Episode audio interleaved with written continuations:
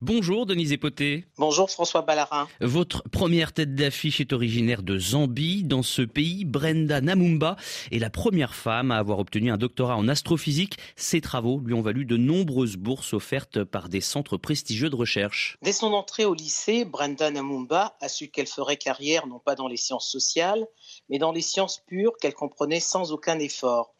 Émerveillée par la Lune qu'elle découvre à travers un télescope, elle décide d'en savoir plus pour percer les mystères de l'univers.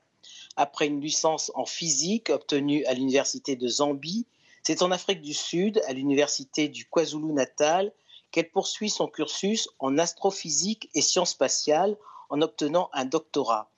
La jeune femme bénéficie ensuite d'une bourse Sciences Bar Women offerte aux femmes africaines scientifiques par la fondation Women for African en collaboration avec le Centre d'astrophysique des Canaries.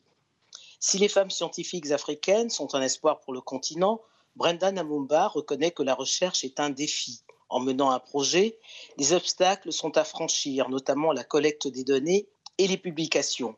Mais elle affirme que la passion et le travail acharné l'ont rendue plus forte, bien que n'ayant pas eu de modèle féminin comme source d'inspiration. Outre ses recherches qui lui ont valu de remporter cette année le prix Jeune Talent Afrique subsaharienne L'Oréal UNESCO pour les femmes et la science, Brenda Namumba donne des conférences pour faire comprendre au grand public le lien de l'astronomie avec notre vie quotidienne. Et votre seconde tête d'affiche, Denise, est également lauréate du prix Jeune Talent Afrique subsaharienne 2022, L'Oréal UNESCO pour les femmes et la science. Originaire de Madagascar, Lovasoa Rina Rarinaivo est doctorante en sciences de la vie et de l'environnement. Ses travaux portent sur la pollution plastique et ses alternatives. Diplômée en océanographie appliquée de l'Institut halieutique et des sciences marines rattaché à l'Université de Madagascar, avant de continuer en thèse, Lovasoa Rina Raarianaivo collabore avec l'Institut de recherche pour le développement à La Réunion sur un projet d'évaluation de la performance des pièges lumineux destinés à capturer des larves de poissons. Mais pour la présidente de l'Association des jeunes chercheurs de Madagascar, son projet majeur porte sur la qualité des produits plastiques algosourcés et biodégradables. Au vu de leur quantité sur la grande île, la prévention et la réduction des déchets plastiques sont des priorités.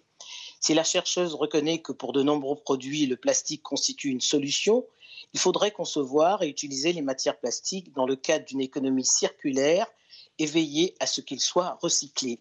La durabilité des matériaux biosourcés, tout comme celle des plastiques d'origine fossile, dépend des pratiques de production, de la durée de vie des produits et du traitement en fin de cycle. Grâce à ses travaux, Lovasoarina Raerinavu a pu démontrer que les produits en plastique biodégradables et compostables peuvent contribuer à réduire la pollution de l'environnement.